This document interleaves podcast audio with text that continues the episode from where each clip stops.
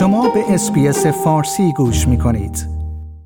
اپیدمیولوژیست ها می‌گویند استرالیا عملا در حال تجربه کردن موج دوم گونه اومیکرون کووید 19 است که به دلیل شیوع گونه مسری‌تر BA2 ایجاد شده است.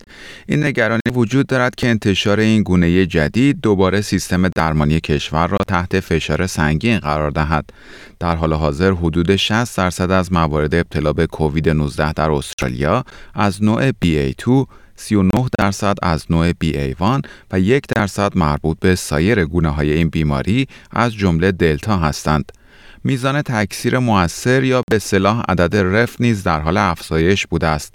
نانسی بکستر اپیدمیولوژیست و رئیس دانشکده جمعیت و سلامت جهانی دانشگاه ملبورن می‌گوید این به این معنی است که افراد مبتلا به کووید 19 تعداد بیشتری از افراد را مبتلا می کنند.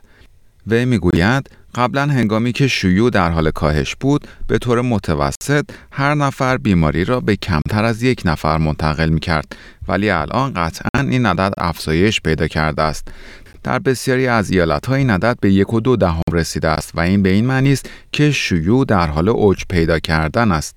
خانم بکستر می‌گوید در نیو ساوت ولز یک ماه پیش شمار موارد روزانه ابتلا به کووید 19 در حدود 5000 نفر بود. ولی امروز این عدد به حدود 24 هزار نفر رسیده است. بنابراین قطعا اتفاق متفاوتی در حال رخ دادن است. و افزود ما دوباره شاهد افزایش موارد بستری شدن در بیمارستان و بخش های مراقبت های ویژه هستیم و می‌دانیم که این تعداد وابسته به موارد ابتلا به این بیماری است.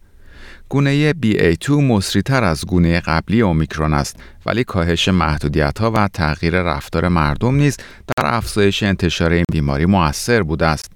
پروفسور بکستر می‌گوید رفتار ما تغییر پیدا کرده است چون محدودیت ها لغو شدند مردم سر کار خود برگشتند الزامات مربوط به استفاده از ماسک لغو شده و مقررات مربوط به تماسهای نزدیک نیز تغییر کرده است همه اینها فرصتهایی را برای انتقال بیماری ایجاد کردند.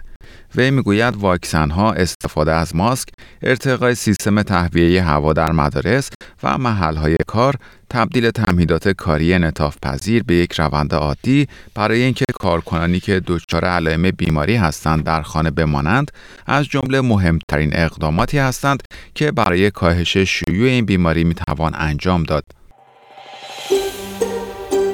آیا می خواهید به مطالب بیشتری مانند این گزارش گوش کنید؟ به ما از طریق Apple Podcast، Google Podcast، Spotify یا هر جای دیگری که پادکست های خود را از آن می گیرید گوش کنید.